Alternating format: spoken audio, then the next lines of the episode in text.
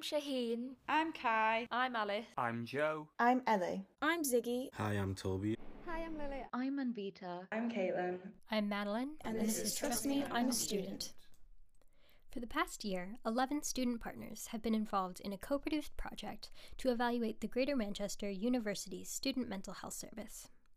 Now we're sharing our experiences with co production what it is, why it works, and the empowerment we found as a result. Co production, in its simplest form, is professionals and the users of a service working together to shape the future of that service.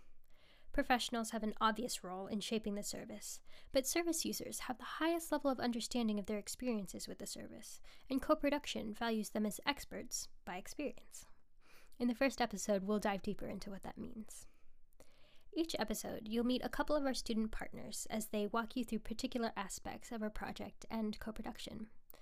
Anything from the planning of a co produced project to the kind of environment it creates, to how students and universities might be able to utilize co production. We hope you'll join us as we relive our experiences, shamelessly boast about our achievements, and yes, cringe at the things that didn't quite go to plan. We'll be launching the first episode on the 29th of September, and there will be a new one every Wednesday. Make sure to keep up with us by subscribing or following us on your favorite podcasting platform, and check us out at Trust Me I'm a Student on Facebook and Instagram. A special thanks to the University of Manchester for supporting this evaluation project and to the Office for Students for funding it.